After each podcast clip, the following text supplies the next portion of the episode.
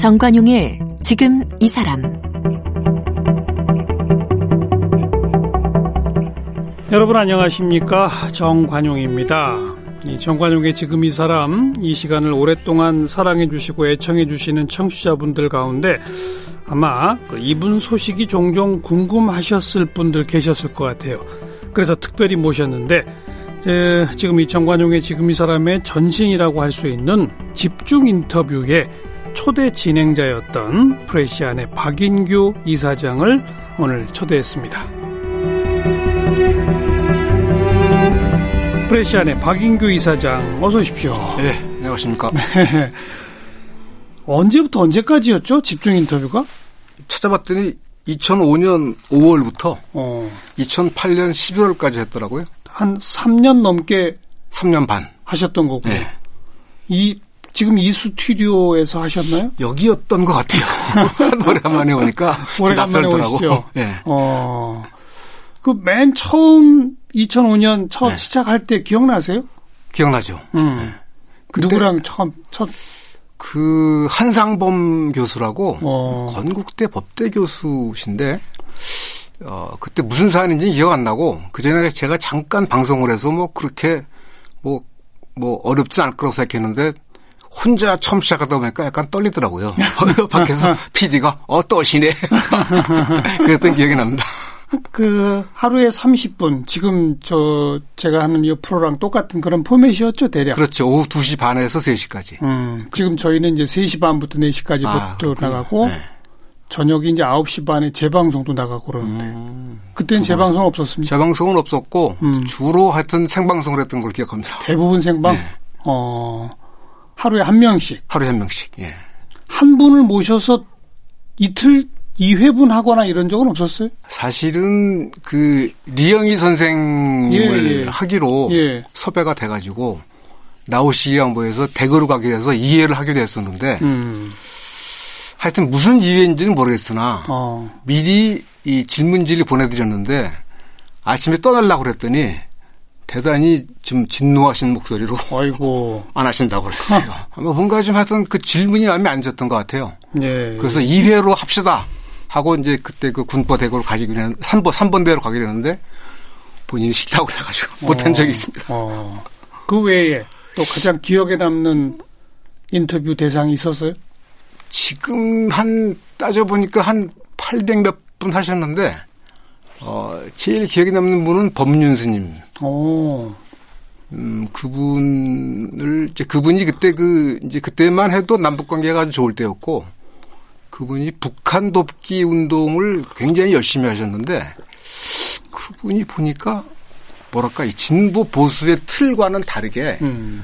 어떤 그 동포 이상 하여튼 북한 사람들에 대한 그 아주 깊은 뭐랄까요 이걸 동정이라는 표현은 별로 어울리지 않은 것 같고 하여튼 굉장히 안타까워하시면서 어, 본인이 거의 뭐 이렇게 막 표정이 너무 진지하셔가지고 예, 예. 제가 잠깐 눈물이 났습니다 아. 그때. 네. 방송하다가. 네. 어. 뭐, 그, 소리 낸거 아니고 촉촉해졌죠. 그래서, 음. 아, 이분이 굉장히 그런, 그러니까 사람에 대한 애정이랄까?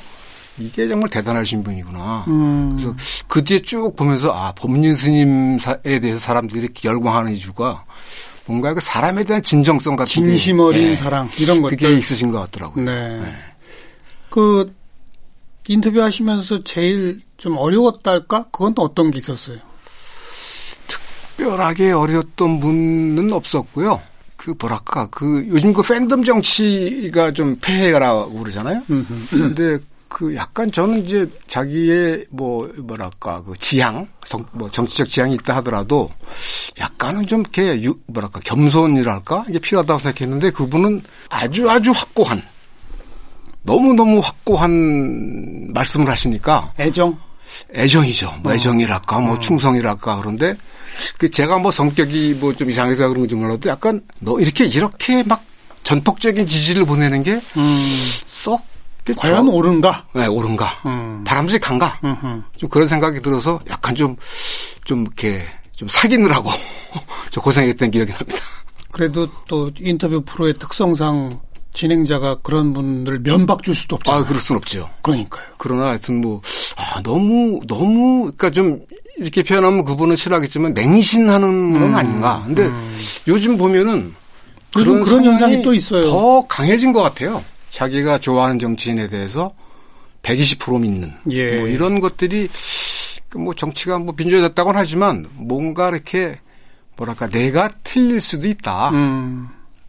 그 저도 뭐 그 얘기를 많이 후배들한테 얘기했는데 이건 정관용 앵커가 하신 말씀인데 좋은 토론은 토론이 끝난 뒤에 쌍방의 생각이 바뀌는 거다. 그렇죠. 그런데 우리 지금 토론이 그게 아니거든요. 이기느냐 지느냐. 근데 예. 저는 그때 그걸 보고 굉장히 좀 뭐랄까 깝깝했고 음. 그 뒤로 지금 뭐 한 10년이 지났지만 오히려 그런 뭐 확증 편향이라고 합니까? 그게 더 강화되는 것 같아가지고 하, 이게 정치가 뭐 보통 사람들의 뭐 눈물을 어루만지고 뭐 그런 일을 해야 한다고 하는데 예, 예. 실제로 그런가? 좀 아닌 것 같다. 사회적 갈등을 조정해서 네. 통합하고 공동체의 어떤 미래의 방향을 잡는 게 정치의 본연의 그렇지. 역할인데 네. 제가 뭐 자주 쓰는 표현이지만 사회적 갈등을 조정이 아니라 조장하죠. 조장하자. 조장하죠. 네. 그죠? 바로 그런 예, 승자가 패자가 꼭 나와야 된다고 생각하다 보니까 음. 사실은 나도 틀릴 수 있고 너도 틀릴 수 있고 뭐 내가 한 뭐 예를 들면 5, 60% 맞는다면 예. 저기도 한 3, 40%는 맞는다 해서 거기서 뭔가 좀 절충이 돼야 네, 되는데 제3의 결론이 나와야 되는데 지금은 뭐 완벽한 승리, 뭐 완전한 뭐 굴복 이런 식이 정치의 본래인 것처럼 돼버리다 보니까 좀 그거는 많이 좀 안타깝습니다. 뭐 승패를 넘어서 말씀하신 맹신, 확증, 네. 자기 편 네. 그럼 자기 편은 잘못한 게 있어도 전혀 잘못이 아니라고, 아니라고 하고, 네. 상대편은 잘하는 일이 있어도 모른 척 전혀 칭찬하려고 하지 않고. 네, 그렇죠. 그건 정치뿐 아니라 우리 언론도 지금 그렇지 않습니까? 언론도 심하죠. 프레시안이 창간된 게 지금 이제 20년? 네, 횟수로 20년. 그죠? 네, 2001년이니까요. 네. 그러니까 내년이면 이제 만 20년 됩니다. 20주년이 되는 거네요. 그그 20년 사이에 우리 언론 환경은 좋아졌습니까? 나빠졌습니까? 풍요 속의 빈곤? 아. 이라고 말할까요? 음. 뭐 언론사와 기자들은 굉장히 늘어났는데 많아졌죠? 네, 그런데 실제로 말하자면 국민들이 알아야 될 정보를 올바른 시각에서 제대로 전달하고 있는가? 라는 부분에서는 뭐 좀, 좀 아닌 것 같다. 음. 라고 생각을 합니다. 그, 경향신문에 오래 계셨죠? 예, 경향신문에 한 18년 있었습니다. 그렇죠. 예. 그리고 처음 프레시안을 만들 때는 이제 뭐 중앙일보나 문화일보나 이런 기성 언론에 예. 오래 계셨던 분들이 예. 퇴사하고 나와서 예. 인터넷 시대 인터넷 신문 그때는 아마 프레시안 이전에는 오마이뉴스 정도만 있었던 것 같은데요. 그렇죠. 예. 그죠. 예. 근데 오마이... 이제 오마이뉴스는 시작부터가 이제 시민이 기자다. 네. 모든 시민이 기자다. 뭐 이런 거였다면 중견 언론인들이 인터넷 신문을 창간한 최초였잖아요. 뭐 최초, 예, 최초라고 볼 수 있겠죠. 그죠? 예. 어, 그때 창간의 배경, 의도 어떤 게 있었을까요? 그러니까 지금 이제 오마이뉴스를 말씀하셨는데 예, 오마이뉴스는 이제 모든 시민이 기자다. 예, 예. 그 말하자면 기자는 아무나 할 수 있는, 그러니까 누구라도 할 수 있다. 음. 근데 저희는 사실은 기자도 사실은 일종의 전문직이다. 전문직이다. 아, 전문직으로서, 전문직이라는 거는 어떤 특별한 기능도 있지만 아주 어떤 특별한 윤리가 필요하다. 예. 그것은 어, 우선 사실을 제대로 그 팩트를 확정하는 것. 예, 예. 그 다음에 어떤 그 사회 세력 간의 어떤 특정한 편을 드는 것이 아니라 음. 가장 공정한 자리에서 어떻게 보면 시민의 입장에서 비판하고 감시하는 것 음. 그런 어떤 전문가 기자를 좀 더좀 좀 깊이 있게 해보자 뭐 그런 생각이었습니다. 음. 시시비비를 가르는 그렇죠. 시시비비를 가르고 특히 이제 이른바 그 진영 논리, 음. 뭐 당파성 그런 부분을 좀 떠나서 정치 권력과 언론의 건강한 긴장 관계, 음. 일정한 거리. 예, 예. 그러니까 뭐 저희는 사실은 특정한 정파를 지지하기보다는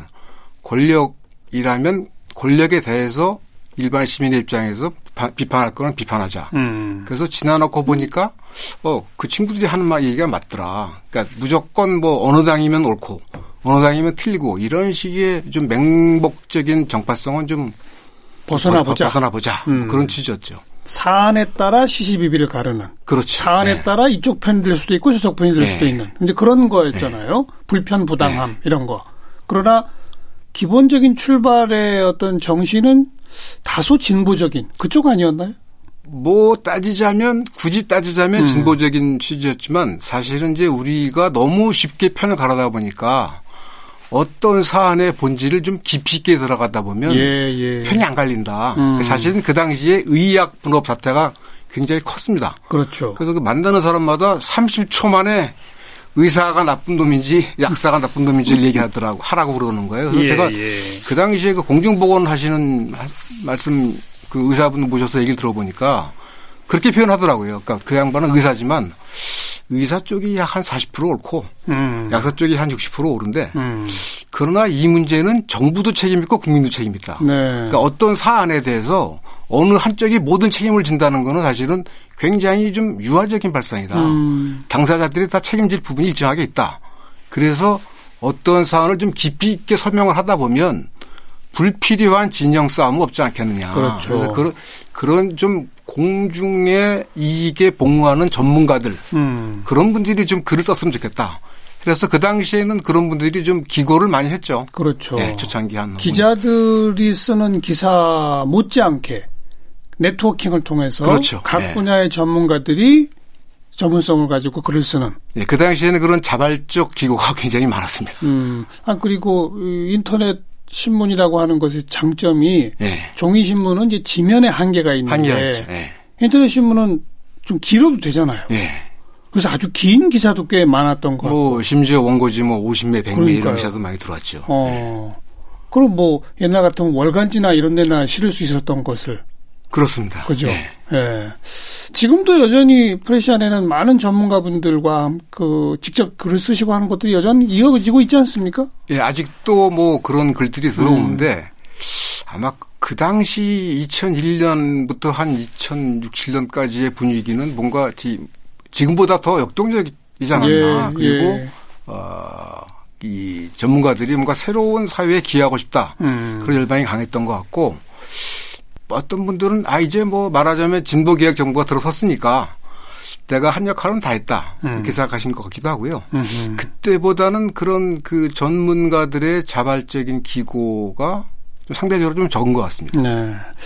아무튼 이제 창간 시점의 배경은 그런 불편 부당함과 당파성을 벗어난 또 깊이, 깊이 있는, 있는 예. 전문성을 가진 예. 그런 어떤 언론이고자 했다. 예. 그 말씀을 쭉 듣고 정리해 보니 진짜 20년 사이에 퇴보했네요. 대한민국 언론 전체로서는.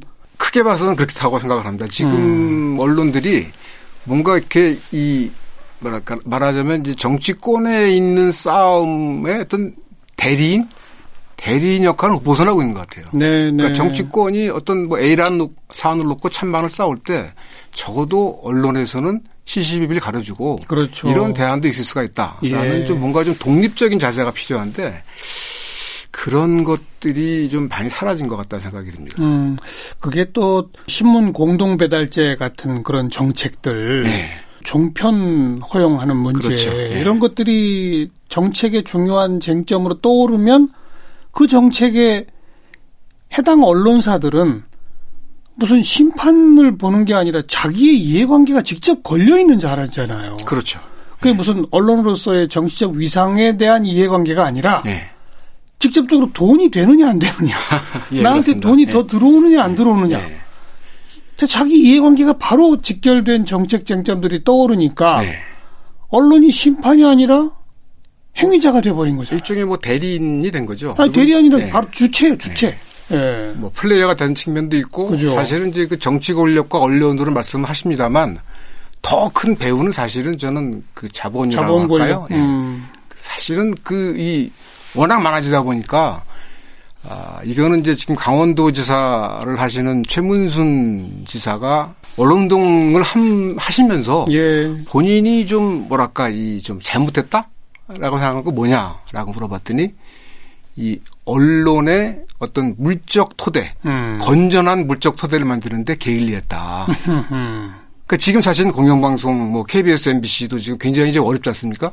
그러니까 물적 토대가 어려워지면 사실은 제일 좋기는 국민들, 시청자들 또는 뭐 독자들이 매개 살려야 되는데 예, 예. 지금 매개 살리는 거는 대기업 아니면 정부입니다. 예. 그렇다 보면 결국은 언론들이 자기를 매개 살리는 대기업이나 정부의 눈치를 안 볼 수가 안 볼 수가 없죠. 네. 저는 그런 부분에서 이 이런 그 언론의 건전한 어떤 음, 생존 기반 음. 사실은 프레시안 같은 경우도 그런 부분에서는 사실은 물뚝서대가 취약하다 보니까 음. 더뭐 말하자면 그 이 뭐랄까 능력 있고 양식 있고 실력 있는 분들을 필자로 모시기가 어렵죠. 어렵죠. 어. 그래도 작은 규모지만 프레시아는 협동조합 형식으로 팔바꿈한 게 벌써 몇 년 됐잖아요. 2013년 했습니다. 언론으로서 협동조합은 지금 현재 아직 유일한 거 아닌가요? 지방에 뭐 몇 개 좀 있는 걸로 어, 알고 있는데요. 어, 그러니까 사실은 그 협동조합으로 바꾼 이유가 아, 정부가 매개 살리면 정부 편을 들 수밖에 없고 그러니까요. 대기업의 매개 살리면 대기업 편을 들 수밖에 없고 예. 독자가 매개 살리면 독자한테 충성한다. 그렇죠. 그래서 독자분들이 좀 조합원이 돼서 조합원이 돼서 좀 감시도 하고 도와주시고 음. 라고 했는데 생각했던 만큼의 효과보다는 한, 한 절반? 절반. 네, 절반 정도. 음. 그리고, 예, 그러니까 이 협동조합 조합원들이 늘어나야 되는, 늘어나야 되는데. 그러니까요. 사실은 감소 추세입니다. 오히려 줄어요. 네. 어. 그럼 그럴수록 좋은 필자를 모시기 더 어렵고. 일종의 악순환이죠. 더 좋은 기자들 해서 더 많은 양질의 기사를 생산하기 또 어려워지고. 그렇죠. 그렇게 되죠. 네. 어. 안타깝네요. 자, 이제 어떤 관점이나 이런 면에 있어서는 최근 언론에 대한 이제 비평을 쭉 그렇게 말씀 들어봤는데 네. 또 하나는 SNS 세상이 되면서 네. 사람들이 긴 글은 안 읽으려고 하는 그렇다고 하더라고요. 그리고 네. 짧은 글뿐 아니라 그냥 제목 하나로 모든 게 결정나는. 네. 이런 풍토도 정말 문제 아닙니까 우리 언론에? 그것은 이제 언론의 문제이기도 하고 음. 그 지금의 20, 30대하고 지금 사회를 이끌어간다고 하는 한 뭐 5, 60대 하고 이 세상을 바라보는 태도나 뭐 세상에 대한 관점이나 이게 너무 달라요. 그야말로 뭐 다른 나라, 다른 예. 다, 별 나라, 그러니까 예. 뭐, 뭐 아니 행성이 다른 그런 것들이 작용을 하고 있는 것 같고요. 음. 그다음에 저희 때만 해도 그래도 중학 중고등학교 다니면서 뭔가 교양이 필요하고 뭐 이런 식 생각이 있었는데 우선 그런 교양에 대해서 기본적으로 좀, 좀 상대적으로 관심이 덜할 수밖에 없고 그다음에 그러다 보니까 책을 좀 덜 보는 것 같고. 네, 네. 그러니까 그런 여러 가지 이건 세대 차이 이런 것들이 그 그런 뭔가 좀 성찰을 하고 깊이 음. 고민하고 뭐 사별 사색을 하고 이러기에는 좀 너무 어려운. 그리고 뭐뭐 음. 뭐 아시겠습니다만 50대 이상은 살아가는데 뭐 취직이나 이런 데서 사실 워낙 경제가 확장돼 살았기 때문에 그런 데에서 어렵지 않았죠. 어렵지 않았죠. 근데 예. 지금 20대한테는 사실은 음. 그냥 먹고 사는 문제 자체가 절실하다 보니까 음. 그런 뭐 내 나의 생존과 관계되지 않은 공공의 문제에 대해서 나도 고민을 해야 된다. 음. 이게 아마 사치스러운 얘기로 듣는 게 아닌가. 당장 모든 정책이나 이런 것들이 나에게 득인가 아닌가라고 예, 예. 판단할 수밖에 없도록 음. 그들은 이미 잘한 게 아닌가 음. 그런 것들이 많이 영향을 미친다는 생각을 해봅니다. 이렇게 과도한 어떤 진영 논리 당파성 게다가 예. 깊은 사색과 또 긴 글을 읽기보다는 그냥 짧은 판단을 네. 요구받는 이런 세태 네. 이런 게 우리 시민 사회 내에 점점 커지다 보니 네. 정치도 언론도 그렇게 돼버리는 것 같고. 그렇죠. 서로 네. 또 악순환인 것 네. 같고. 어떻게 하면 좋아요? 그게 미, 그 이제 미이즘이라고 할 수 있는 건데, 음. 내가 최고다라는 건데, 저는 사실은 그래서 공영방송이 중요하다. 예, 예. 공영방송에서 그래도 뭐, 정, 중심을 잡아야 네, 된다. 중심을 잡아줘야 된다. 음. 어, 요즘에 와서 뭐 이제 그, 뭐 좀 상대가 나았다고 합니다만, 역시 그래도 그 여러 가지 그런 뭐 이 덩치나 그다음에 사회적으로 뭐 기대하는 것들이나 해서 공영방송의 역할이 굉장히 중요하다는 생각을 많이 합니다. 네. 저희만 해도 프레시안만 해도 사실은 이렇게 만나서 얘기해 보면 좀 가방끈이 긴 분들, 음. 공부를 많이 하신 분들은 뭐 좀 좋아하는 측면이 예, 있는데 예. 제가 생각해도 좀 너무 좀 요즘 사람들의 삶과는 좀 떨어져 있는 게 음, 아닌가. 음. 그리고 그것은 제가 이제 지금 60대인데 60대의 사람이 20, 30대의 삶을 모르죠. 안다. 라고 말할 수도 없고, 예. 공감은 할 수도 없고, 예, 예. 조금 대충, 아, 대충 이런 것이라고 어린 짐작을 하지만, 음. 그 삶의 감각은 도저히 우리가 할 수 없다. 그래서 저는 뭐 우리 젊은 기자들한테 이거는 예를 들면 미국 같은 데서도 편집국장은 대개 한 40대 전후가 한다. 예, 예. 그거는 많이 알아서가 아니라 그렇죠. 그 시대의 삶의 분위기를 얼마나 느낄 수가 있느냐. 공감의 정도 그렇죠. 그런 거죠. 그럼 우리가 아무리 노력을 해도 음. 우리 이미 그슬과는 다른 어떻게 보면 상당히 좀 편하고 뭐뭐 좀 엘리트랄까요? 뭐 그런 좀 편한 삶을 살았기 때문에 예. 젊은 사람들의 삶을 이해를 하고 싶어도 공감하기 힘들다. 음. 결국은 그 삶을 산 사람들이 그들을 대변해야 된다. 그래서 뭐 최근에 여러 정당들에서 뭐 20, 30대들을 뭐 이렇게 뭐 모시고 그, 그래야죠. 네, 그래야죠. 그러니까 뭐 음. 그런 분들한테 자꾸만 말하자면 발언권을 주는 예, 그런 예. 것들이 필요하지 않을까 그런 생각을 해봅니다. 알겠습니다. 정세현 전 통일부 장관 지금 이제 민주평통 수석 부의장이시죠. 예. 오랫동안 프레시안에서 그 정세 토크 뭐 네, 이런 식으로 토크. 거의 고정적으로 쭉 인터뷰를 하셨었죠. 예, 예, 예. 그것도 벌써 한 10년 넘지 않았나요? 2008년도 그러니까요. 7월 달에 시작했으니까요. 어. 작년에 이제 그 평통 가시면서 일단은 뭐 이제 중단하셨는데 중단. 네, 10년 네. 넘게 했죠. 음.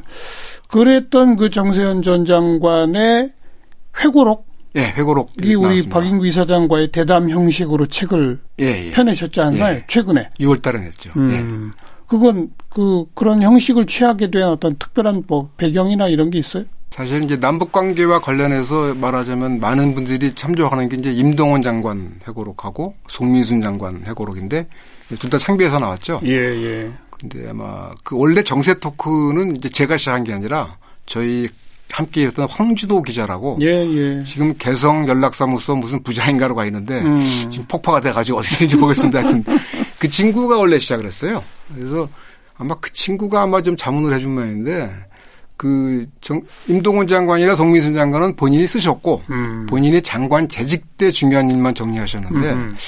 그렇게 하기보다는 정세현 장관은 한번 좀 본인의 삶을 한번 쭉 정리하면서 거기에 남북 관계를 좀 이렇게 예, 예. 얹어보는 방식으로 한번 어떻겠냐 해서 작년 1월부터 대담을 했습니다. 몇 회 정도 대담하신 걸 모은 거예요? 아, 작년 1월부터 12월까지 하고 올해 아마 2월까지 세 번 더 했으니까 15번 했죠. 어, 어. 그리고 사실은 원래 시작할 때는 2019년 1월이니까 어, 남북 관계가 이게 책날 때쯤이면은 남북 관계는 물론이고 북미 관계도 풀려 가지고 어. 굉장히 말하자면 축복 속에 이 책이 익힐 것이다 했는데 예, 예. 결국 뭐 작년 6월 30일 날 판문점 회동이 잘 안 되다 보니까 뭐 하여튼 중간에 이게 왜 안 풀리는가 가지고 많은 얘기를 했었는데요. 음. 그건 다 덜어냈죠. 안 됐기 때문에. 네, 네. 돌이켜보면 2018년 참 어찌 보면 좀 꿈 같아요. 꿈 그죠? 같았죠. 네. 정상회담, 네. 북미 정상회담, 네. 뭐. 근데 왜 안 될까요? 뭐, 한마디로 말하자면, 뭐, 미국이겠죠. 음. 어, 미국이 한다고 그랬다 미국이 안 해버렸으니까. 음, 음. 그게 제일 큰 요인이라고 생각이 되고요. 어, 뭐, 굳이 따지자면 이제 남, 남 갈등, 남한에서의 그 이 보수 세력과 진보 세력이 남북 관계를 어떻게 보는가 또 역할을 했겠지만 역시 큰 거는 미국이었다고 생각을 합니다. 예, 네. 예. 그 막판에, 그러니까 사실은 뭐 제가 그런 말씀만 했, 습니다마는 2월 27일, 28일 날 그 하노이 정상회담을 위해서 김정은 위원장이 그 기차를 타고 뭐 60시까지인가요? 할 때 제가 뭐 그 당시 어디서 강연하면서 아니 세상에 실패한 정상회담은 없다. 음, 어? 음. 그건 그야말로 형용보순이다.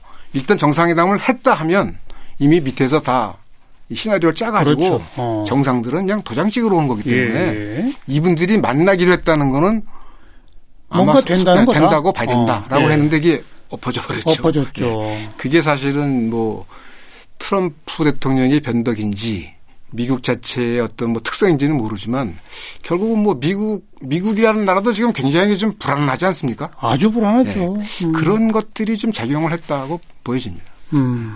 근데 이제 이번 연말에 미국 대선이 지나고 뭐 만약에 정권이 다시 또 바뀌고 이러면 남북 관계에 무슨 새로운 기대를 걸긴 또 더 어려워지는 거 아니에요?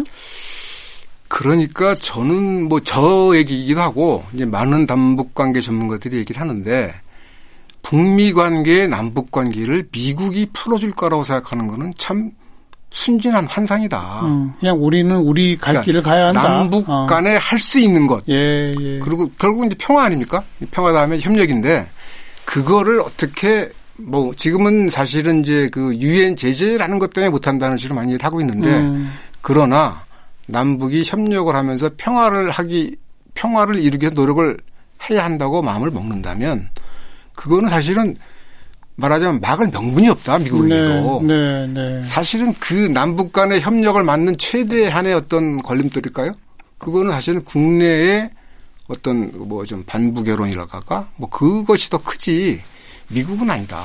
음. 그런 면에서는 어 이제 뭐 남북 관계 전문가들도 그 얘기를 하는데 그 북한이 2018년 9월 19일 날 문재인 대통령을 그 능라도 5일 경기장에 예, 그 15만 예. 명을 모아놓고 사전 검토 없이 연설. 직서 연설을 시킨 거는 음. 말하자면 이 풀어가는 선도 작가를 해달라라는 음. 거였는데 한라의 회담도 안 됐고 그다음에 9.19 회담 이후에 남북 간의 군사 긴장 완화를 위한 여러 가지 합의에도 불구하고 남한은 뭐 F-35를 들여오고 매년 국방비를 8% 예. 늘리고 예. 이런 것들이 북한 입장에서 봤을 때는 속았다. 음. 배신당했다.